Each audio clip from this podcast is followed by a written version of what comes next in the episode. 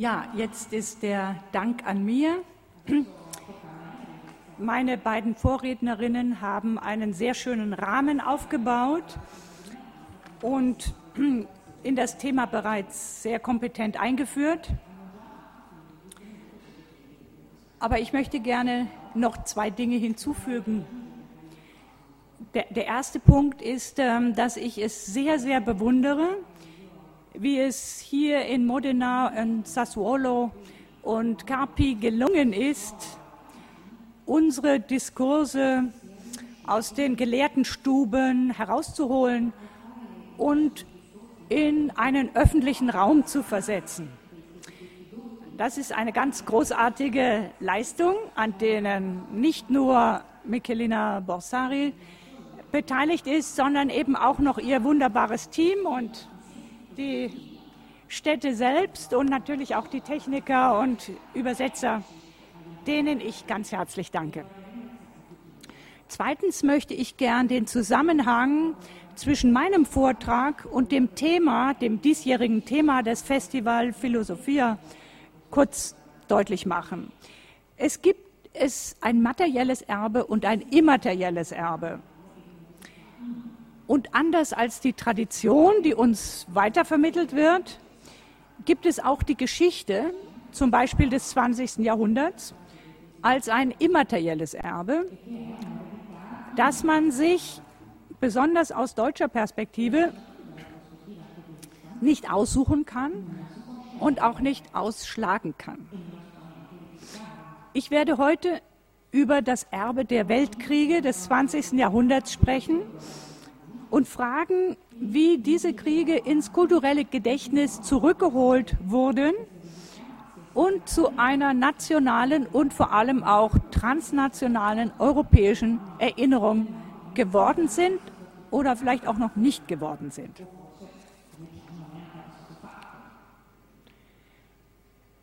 Es war schon von der Zeit die Rede. Erinnerung hat viel mit Zeit zu tun. Wir sind gewohnt, zwischen zyklischer und linearer Zeit zu unterscheiden. Die zyklische Zeit orientiert sich am Kreislauf der Natur und an sich wiederholenden Ereignissen der religiösen Heilsgeschichte. Die lineare Zeit dagegen verbindet sich mit der stetig irreversibel verändernden Geschichte. Ich möchte hier zur zyklischen und zur linearen Zeit noch eine dritte Zeitgestalt hinzufügen, die als eine Mischung aus diesen beiden betrachtet werden kann. Und ich nenne sie die periodische Zeit der Kommemoration. Es ist die Zeit der Jahrestage oder Jubiläen. Diese Periodisierung ist etwas Neues und zunächst einmal in der frühen Neuzeit entstanden. Seitdem gibt es jetzt zwei Formen der Rückwendung in der Zeit, die zyklische und die periodische. Die zyklische religiöse Gedenk- und Jahrestage sind universell überall auf der Welt. Sie verwandeln Einmaliges in Wiederholbares und Wiederholtes. Beispiele dafür sind der siebte Tag des biblischen Schöpfungsmythos, also der wöchentlich als Schabbat oder als Sonntag wiederholt wird, aber auch das jüdische Pessachfest, das jährlich an den Auszug aus Ägypten erinnert, sowie natürlich die christlichen Feste um die Geburt, den Tod und die Auferstehung Jesu. Die religiösen Feste sind in den jahreszeitlichen Kreislauf eingebettet. Bei diesen Festen handelt es sich um mythische Ereignisse in einer zyklischen Zeit, die etwas zurückbringt, ohne dabei den wachsenden historischen Abstand zu messen. Der wachsende Abstand zum Ursprungsereignis wird dabei nicht wahrgenommen, denn es geht jeweils um die rituelle Wiederholung und die Erneuerung des Ereignisses selbst. Während es am 24. Dezember zum Beispiel an Weihnachten völlig belanglos ist, dass sich dieses Fest auf der chronologischen Achse wieder um ein Jahr verschoben hat, ist aber genau das der Sinn zum Beispiel des Neujahrsfestes, wo die Zeit gezählt wird. Mythische Ereignisse existieren in der zyklischen Zeit und das bedeutet, dass sie sich wie die Jahreszeiten alljährlich im Vollzug zur vollen Gegenwart werden und in der Wiederholung erfüllen und erneuern. Der zyklische Modus gilt auch für den Heiligenkalender. Die historischen Figuren sind im Modus der ewigen Wiederkehr unsterblich geworden. Sie haben im Kalender ihre historische Zeitlichkeit durch die zyklische Dauer eingetauscht. Von solchen zyklischen Festen und Feiertagen unterscheiden sich nun die periodischen Gedenktage, die die Erinnerung an einmalige historische Ereignisse wachhalten und keinesfalls universal sind. Als erstes Beispiel dafür gilt Luthers angeblicher Thesenanschlag an der Schlosskirche zu Wittenberg im Jahre 1517, der nach 100 Jahren, also 1617, zum ersten Mal kommemoriert worden ist. In protestantischen Ländern ist er aus dem historischen Ereigniskalender in den jährlich rituellen Festkalender aufgenommen worden und damit sowohl in zyklischer und in periodischer Zeit verankert, natürlich auch in Historie. Während gegenwärtig im katholischen Konstanz, das ist die Stadt, aus der ich komme, alles auf die 600-jährige Wiederkehr des Konzils von 1414 bis 1418 eingestellt ist, bereitet man sich nicht nur im protestantischen Wittenberg längst auf die 500-jährigen Reformationsfeierlichkeiten vor.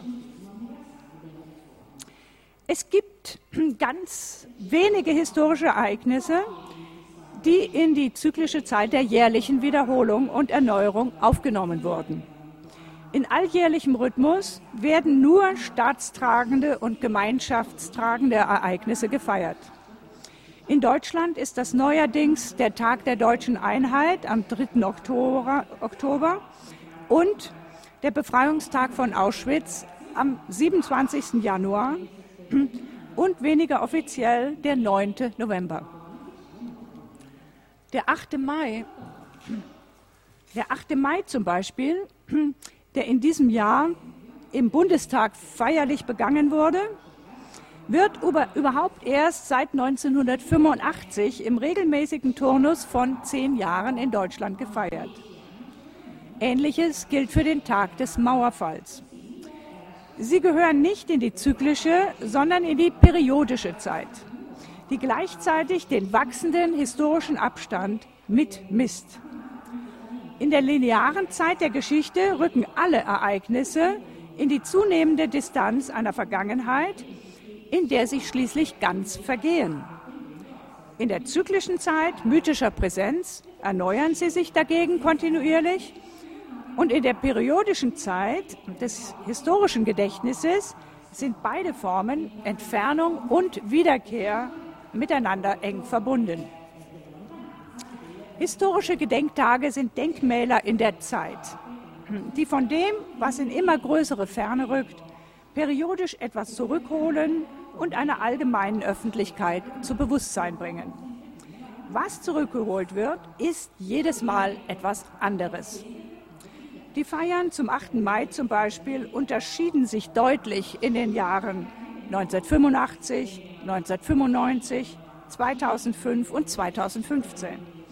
Und das mag etwas mit der Verschiebung der Generationen zu tun haben und dem allmählichen Verblassen der lebendigen Erinnerungen der Zeitzeugen. Durch periodische Gedenktage und Jubiläen wird ein Stück Vergangenheit in die Gegenwart hineingeholt, neu inszeniert, zur Wiederbesichtigung angeboten und neu bewertet. Wiederholung bedeutet zugleich kritische Erneuerung des kulturellen Gedächtnisses. In ihrer Wandelbarkeit spielen die Jubiläen und Gedenkdaten spiegeln sie den unabschließbaren Rezeptionsprozess und den offenen Deutungshorizont der Geschichte wider.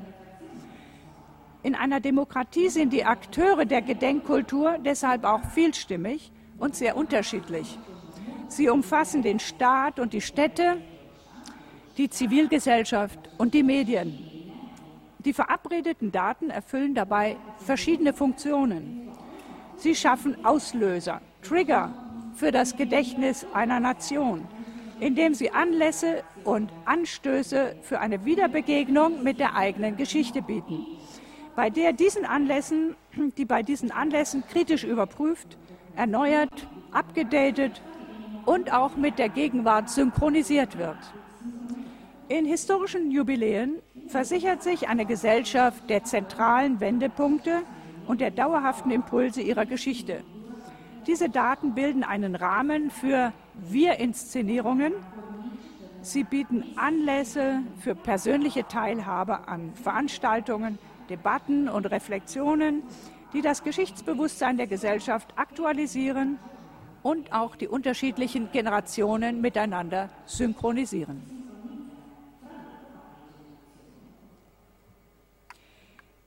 Der Begriff Erinnerungskultur hat sich seit den 1990er Jahren in wissenschaftlichen Diskursen, in den Ansprachen der Politiker, aber auch in den Medien und sogar in der Alltagssprache durchgesetzt.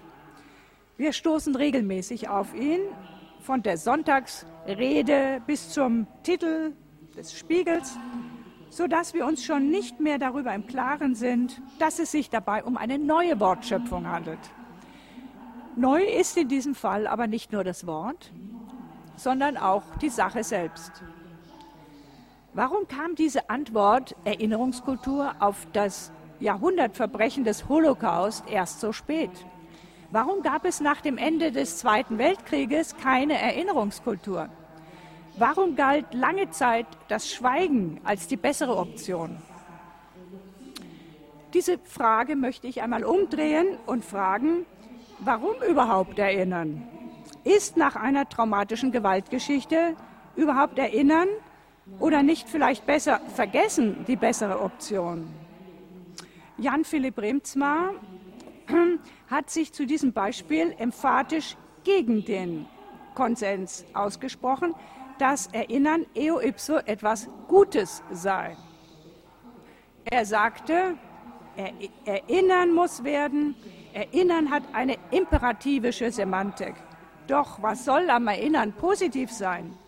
Erinnern wie Vergessen sind menschliche Eigenschaften, die weder gut noch schlecht sind, sondern beide dazugehören, um das Leben zu bewältigen. Dieser These ist unbedingt zuzustimmen. Es gibt genug Beispiele, die zeigen, dass Erinnern auch Hass schüren, Ressentiments am Leben erhalten und die Zukunft verstellen können oder auch in die Depression führen kann. Solche Beispiele hatte zum Beispiel Winston Churchill vor Augen, als, im, als er im Jahr 1946 an der Universität Zürich eine Rede an die Jugend hielt. Dabei setzte er ausdrücklich auf das Vergessen. Er sagte damals, wir alle müssen den Gräueln der Vergangenheit den Rücken zuwenden.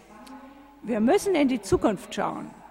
Wir können es uns nicht leisten, in die kommenden Jahre den Hass und die Rache hineinzuziehen, die aus den Wunden der Vergangenheit entstanden sind. Wenn Europa von endlosem Unheil und endgültigem Untergang gerettet werden will, müssen wir es auf einen Akt des Glaubens an die europäische Familie und einen Akt des Vergessens aller Verbrechen und Irrtümer der Vergangenheit gründen. Aus einer Perspektive, aus der Perspektive der neuen Erinnerungskultur klingen diese Sätze provokativ, ja alarmierend.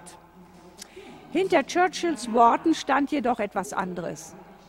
Er hatte aus dem Ersten Weltkrieg gelernt und wusste genau, dass die Deutschen nach dem Ende diesen nicht vergessen hatten sondern geradezu viel zu stark erinnerten.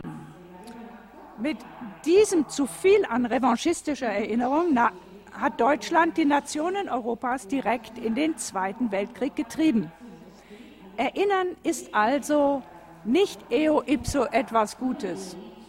Deshalb musste die Lehre aus der Geschichte zunächst einmal lauten, Erinnern ist gefährlich und muss unterbunden werden.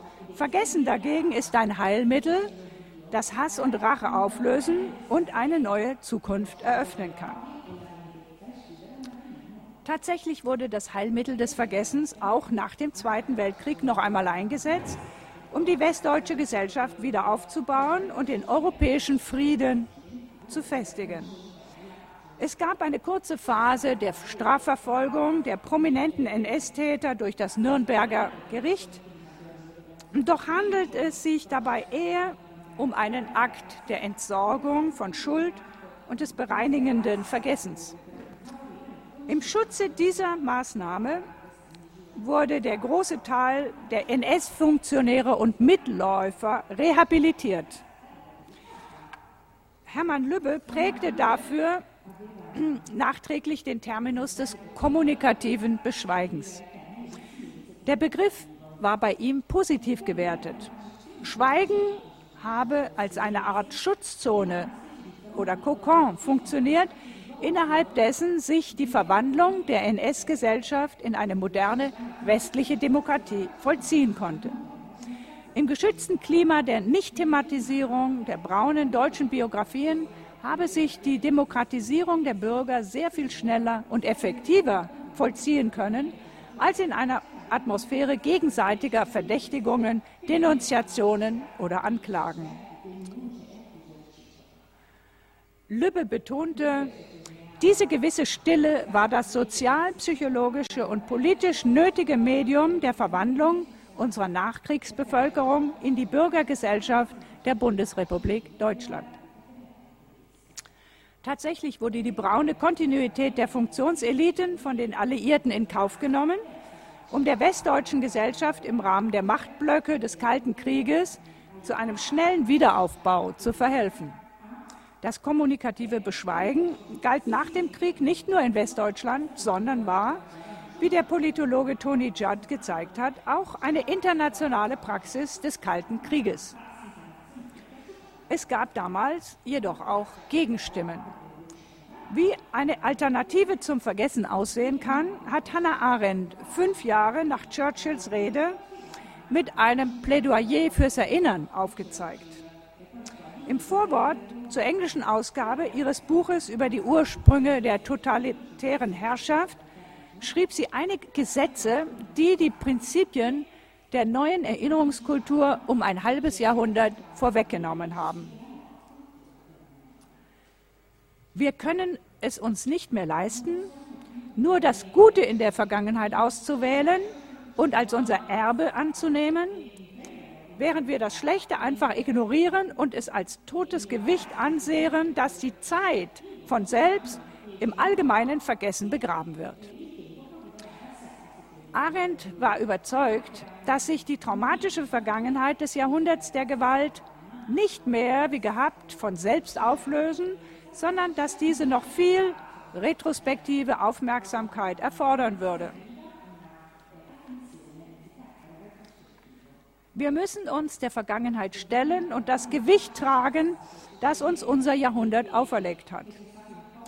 Ihr Lehrer Karl Jaspers sagte anlässlich der Verleihung des Friedenspreises, bloße Naturwesen vergessen und fangen von vorn an. Wir aber sind Menschen und werden nimmermehr wahrhaftig, wenn wir nicht vor Augen haben, was getan wurde. Unter dem traumatischen Eindruck dessen, was später als Holocaust zusammengefasst wurde, sahen Hannah Arendt oder Walter Benjamin die Geschichte in einer neuen Perspektive. Sie vollzog sich nicht mehr kontinuierlich und war nicht mehr automatisch auf eine bessere Zukunft ausgerichtet.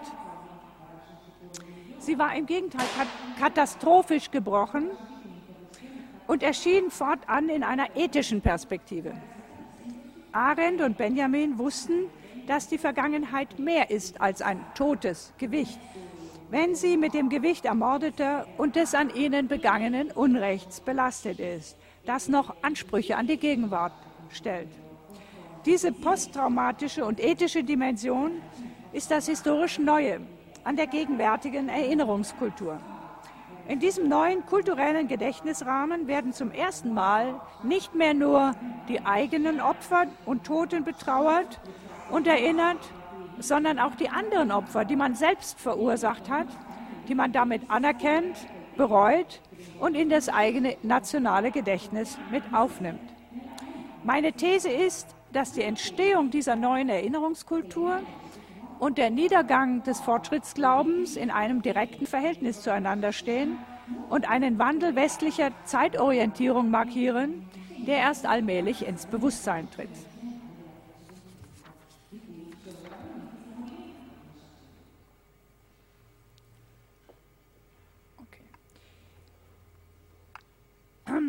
Kommen wir zurück.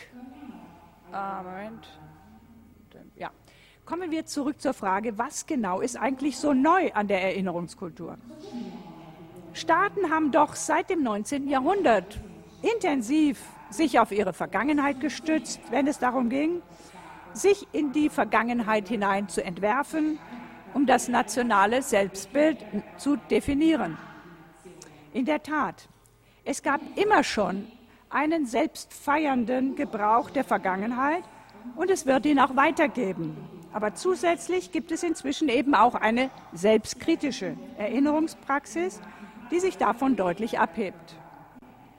Wenn wir uns auf der Welt umsehen, so können wir im politischen Raum inzwischen zwei sehr unterschiedliche Erinnerungspraktiken beobachten. Die erste ist bekannt und wohl vertraut. Personen wie Staaten erinnern sich an das, was ihren Stolz bestätigt und ihre Größe unter Beweis stellt. Das, das nationale Gedächtnis ist der Sockel, auf dem ein positives Selbstbild errichtet wird, das anerkannt und bewundert sein möchte. Ereignisse, die dieses Bild gefährden, werden deshalb lieber schamvoll verschwiegen oder verdrängt. In Paris zum Beispiel sind die Metrostationen nach den Siegen Napoleons benannt. Die Niederlagen spielen dabei keine Rolle. Wer in der Station Waterloo, 200-jährige Wiederkehr in diesem Jahr, wer in Waterloo einsteigen will, findet sie im Londoner U-Bahn-Netz. Auch in unseren persönlichen Erinnerungen und Erzählungen spielen wir lieber die Rolle eines Helden als die eines Verlierers geschweige denn Verräters oder gar Verbrechers. Der Stolz übernimmt weitgehend die Regie über die Erinnerungen und arbeitet wie ein Zensor, der beschämende Episoden aus dem Gedächtnis streicht. Nietzsche hat dieses Grundgesetz des Verdrängens hellsichtig analysiert. Das habe ich getan, sagt mein Gedächtnis, das kann ich nicht getan haben, sagt mein Stolz und bleibt unerbittlich. Endlich gibt das Gedächtnis nach. Eine neue Erinnerungskultur hat gegenüber diesen naturwüchsigen Trends eine dialogische Form der Erinnerung hervorgebracht, die das Gedächtnis nicht mehr ausschließlich dem Stolz unterstellt. Neben dem Stolz ist inzwischen auch die Verantwortung getreten. Deshalb werden nicht mehr nur die eigenen Opfer der Kriege heroisch gefeiert oder trauernd beklagt, sondern auch die Opfer der eigenen Verbrechen, die in die Erinnerung und Verantwortung der jeweiligen Staaten mit einbezogen werden.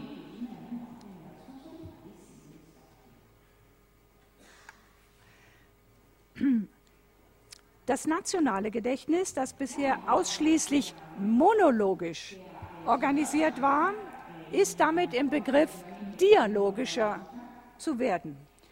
Es wurde im 19. Jahrhundert erfunden, um neue nationale Identitäten zu stützen und zu zelebrieren. Das Prisma des nationalen Gedächtnisses tendierte deshalb stets dazu, die Geschichte auf einen ruhmreichen, ehrenwerten oder zumindest akzeptablen Ausschnitt zu verengen.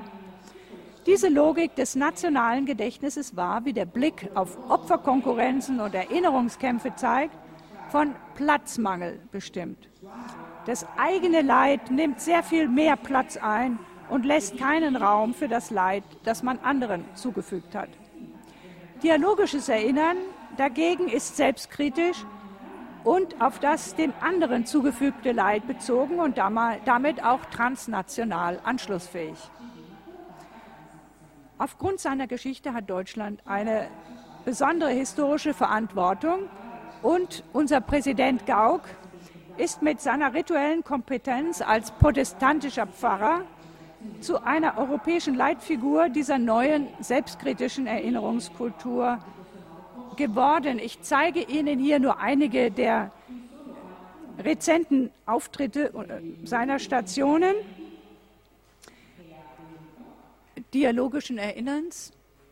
Moment, Moment. Okay.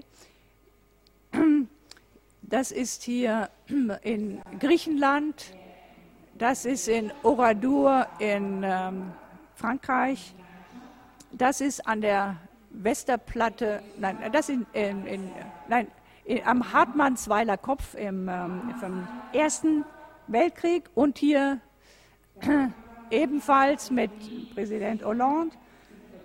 Erinnerung an den Ersten Weltkrieg und hier ebenfalls Erinnerung an den Angriff auf Lüttich am, im August äh, letzten Jahr 100 äh, Jahre kommemoriert. Und das ist das Bild von der Westerplatte, das ist der Beginn des Zweiten Weltkriegs zusammen mit dem polnischen Ministerpräsidenten.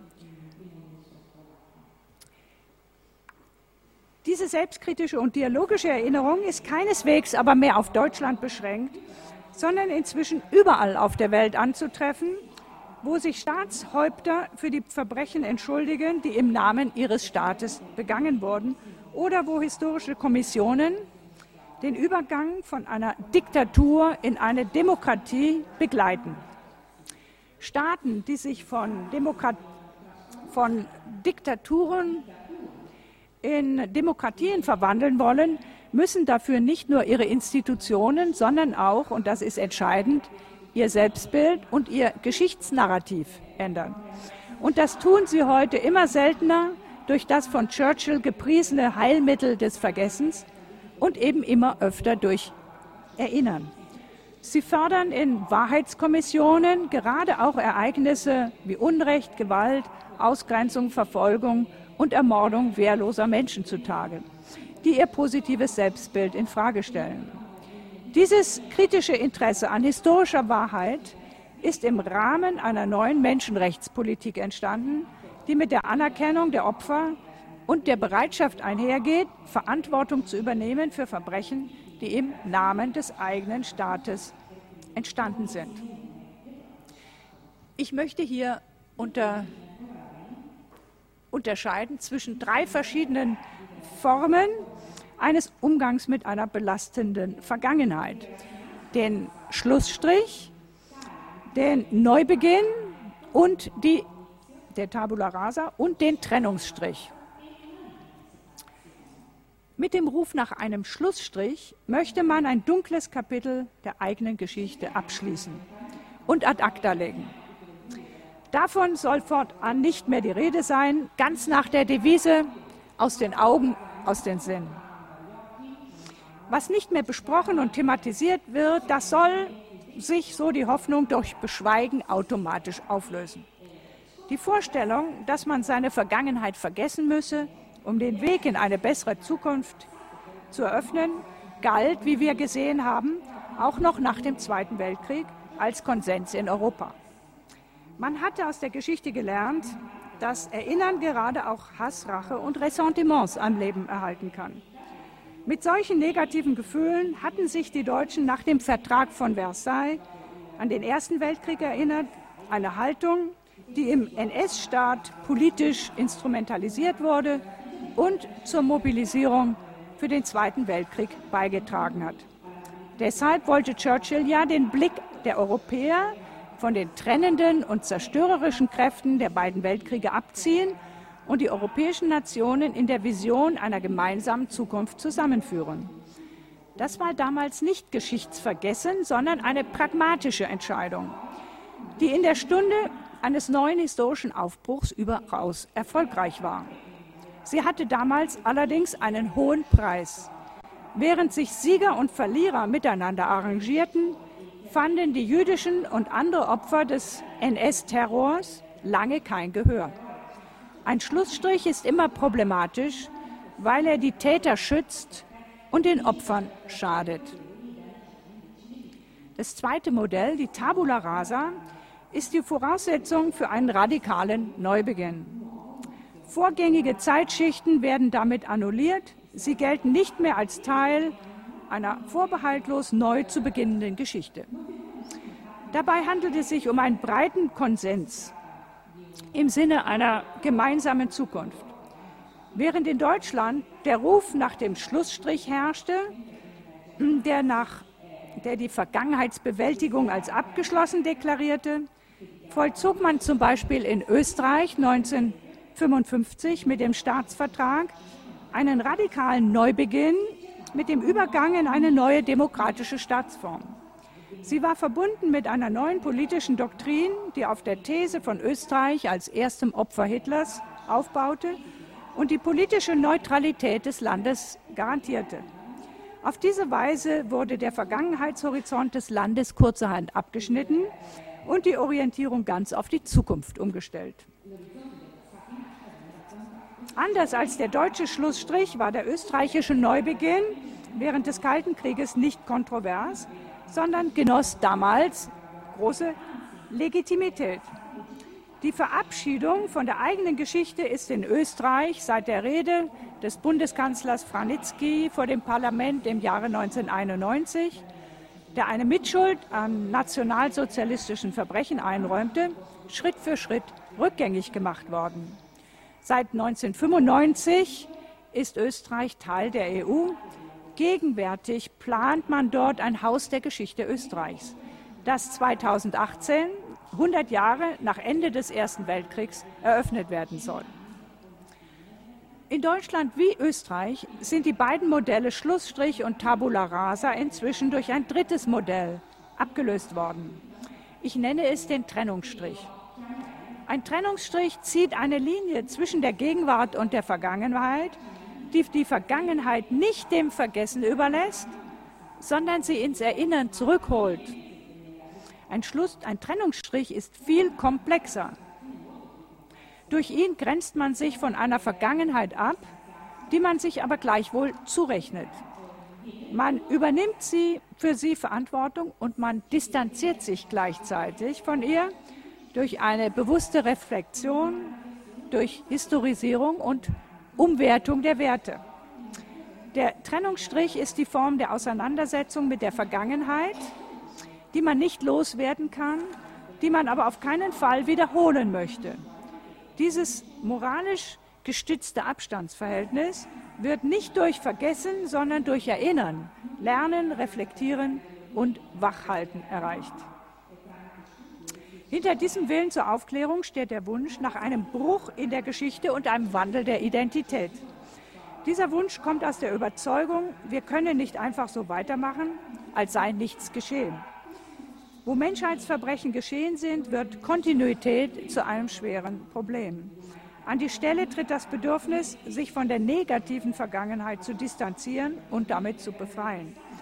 Unter diesen Umständen ist es dann nicht mehr das Vergessen, das eine Befreiung verspricht, sondern die Erinnerung. Denn, da ist man sich inzwischen einig, eine unaufgearbeitete Verbrechensgeschichte unterminiert den Weg in die Demokratie. In diesem Fall wird nicht das Vergessen, sondern das Erinnern zum Motor der Erneuerung, denn sie schafft die Basis für ein neues Selbstbild und erweist sich als die sicherste Form des Abstands gegenüber vergangenen Verirrungen und Verbrechen. Auf diese Weise kann eine Erinnerung, die mit einem Bekenntnis zur historischen Wahrheit verbunden ist, eine verwandelnde Kraft entfalten, die zur Grundlage eines erneuerten nationalen Selbstverständnisses werden kann. Kommen wir noch einmal auf das periodische Gedenken und die historischen Jahrestage zurück. Im letzten Jahr stand der Erste Weltkrieg auf der europäischen Erinnerungsagenda. Dabei zeigte sich zunächst einmal sehr deutlich, wie unterschiedlich die europäischen Nationen sich auf dieses Ereignis beziehen. Während sich die Franzosen und die Engländer zum Beispiel alljährlich an den Grand Guerre und den Great War denken, indem sie den Tag des Waffenstillstands vom 18. November, äh, vom 11. November 1918 mit Schweigeminuten begehen, eröffnen die Deutschen just an diesem Tag regelmäßig ihre Karnevalsaison. In Deutschland war die Erinnerung an den Ersten Weltkrieg unter dem Zweiten Weltkrieg und diese wiederum unter der Erinnerung an den Holocaust begraben. Das Gedenkjahr hat schon dadurch zu einer Europäisierung der Erinnerung an den Ersten Weltkrieg beigetragen, dass die Deutschen im Gedenkjahr ihren Sonderweg des Vergessens verlassen und sich den anderen Nationen angenähert haben. Diese Tendenz zur Angleichung wurde auch durch die massenmediale Aufbereitung des Krieges im Fernsehen unterstützt, wo in Einzelschicksalen verschiedenen Ländern die Leiterfahrung des Krieges über nationale Grenzen hinweg wirkungsvoll dargestellt würde. Wir erfuhren dabei viel über die Perspektive einzelner Franzosen, Briten, Russen, Österreicher oder Deutscher, aber wir lernten sie alle als Europäer kennen. Was sie gemeinsam hatten, war weit mehr, als was sie trennte. Auch nach 100 Jahren ist kein gemeinsames Masternarrativ des Ersten Weltkriegs in Sicht, aber es gibt inzwischen einen europäischen Rahmen der gemeinsamen Bearbeitung dieser Geschichte aus verschiedenen Perspektiven. Europäisch ist dabei vor allem die Bereitschaft, die Perspektiven der anderen Nationen kennenzulernen und auch in die eigene Sicht der, eigenen, der Ereignisse mit aufzunehmen. Durch diese gemeinsame Erinnerung ist das europäische Gedächtnis länger und inklusiver geworden. Unter der Asche der Konzentrationslager kamen die Killing Fields der Somme und die Soldatenfriedhöfe von Ypres und Verdun als weitere zentrale europäische Erinnerungsorte zum Vorschein. Während die Geschichte der EU ja erst nach dem Zweiten Weltkrieg beginnt, erinnert uns der Erste Weltkrieg an die ganze verschränkte Gewaltgeschichte des 20. Jahrhunderts als europäisches Erbe. Dieses Erbe kann man sich nicht aussuchen und auch nicht ausschlagen, aber man kann das vormals Trennende und Zerstörerische in eine gemeinsame Geschichte überführen. Genau das hat äh, Präsident Hollande versucht, als er am 18. November, äh, am 11. November würde ich sagen, äh, 2014 im Norden Frankreichs ein neues Denkmal des Ersten Weltkriegs einweihte. In seiner Ansprache sagte er lakonisch, Menschen aus aller Welt kamen hierher, um zu sterben. Die riesige Anlage in Notre-Dame de Lorette in der Nähe der Stadt Arras heißt Ring der Erinnerung und enthält die Namen von 580.000 getöteten Soldaten. Die Namen sind, und das ist revolutionär, in alphabetischer Reihenfolge aufgeführt damit ist der Zusammenhang der Nationen und Regimenter bewusst zerrissen.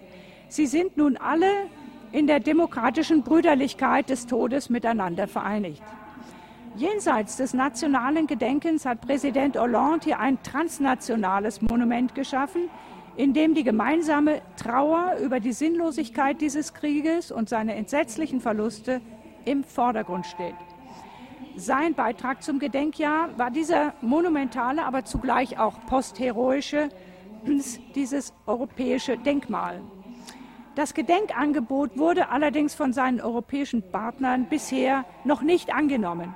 Aus England kamen weder David Cameron noch, noch Prinz Charles und auch Angela Merkel war nicht dabei. Sie hat ihre Verteidigungsministerin hingeschickt. Jubiläen sind immer auch ein Stimmungsbarometer für politische Beziehungen, für Spannungen und Polarisierungen. Die EU besitzt seit 2005 einen offiziellen Gedenktag, den neue Beitrittskandidaten übernehmen müssen, wenn sie Mitglieder werden. Das ist der 27. Januar, die Befreiung von Auschwitz durch die Rote Armee. Ich beobachte schon des Längeren die Paradoxie, die darin besteht, dass sich die EU-Staaten zu einer Erinnerungsgemeinschaft zusammenschließen, bei der Russland als Vertreter der eigentlichen Helden dieses Ereignisses, Rote Armee, gar keine Rolle spielt. Das wurde Anfang dieses Jahres evident. In den Medien wurde im Januar ausführlich thematisiert, dass Präsident Putin nicht an den Feierlichkeiten teilnehmen würde, die 70 Jahre nach der Befreiung des deutschen Vernichtungslager Auschwitz durch die Rote Armee dort angesetzt worden waren. Als Grund für sein Fernbleiben gab Putin an, dass man versäumt habe, ihn in gebührlicher Form einzuladen. Ein weiterer Grund mag gewesen sein, dass bei diesem Treffen ausschließlich die Überlebenden sprechen und nicht die Staatsmänner und Frauen, die dort zuhören sollten. Hinzu kommt, dass der 27. Januar durch die Stockholm-Konferenz zu einem transnationalen Holocaust-Gedenktag deklariert worden ist und seit 2005 von der EU wie von der UN als dauerhafter jährlicher Gedenktag festgesetzt wurde. In den Augen Putins ist das ein westliches Gedenkbündnis, in das Russland, obwohl es der Nachfolgestaat der ehemaligen Befreier ist, nicht einfach einsteigen kann. Eine gemeinsame Erinnerung ist europäische Erinnerung ist auch für den 8. Mai 2015 noch nicht in Sicht. Während das Datum inzwischen im Westen Europas allgemein als Tag der Befreiung gefeiert wird, löst dieses Datum in den zentral- und osteuropäischen Staaten eine ganz andere Resonanz aus. Diese Staaten fanden sich bei Kriegsende nicht auf der Seite der Befreiten wieder, im Gegenteil begann für sie eine Epoche der Besetzung und der Unfreiheit. Da sie bis 1989 auf die historische Stunde ihrer nationalen Befreiung warten mussten, definieren sie, mit Ausnahme übrigens der DDR, ihre Identität aus dieser Erfahrung der Unterdrückung und pflegen in ihren Geschichtsmuseen eine nationale Opfer- und kollektive Leiterinnerung. In deutlicher Absetzung von diesen Leiterinnerungen besetzt Putin den 9. Mai mit der Emphase eines epochalen Sieges. Der 9. Mai hat sich längst von der gemeinsamen Geschichte der alliierten Sieger abgelöst und ist im Begriff zu dem zentralen politischen Symbol Moskaus auf dem Weg zu einer neuen imperialen Identität zu werden.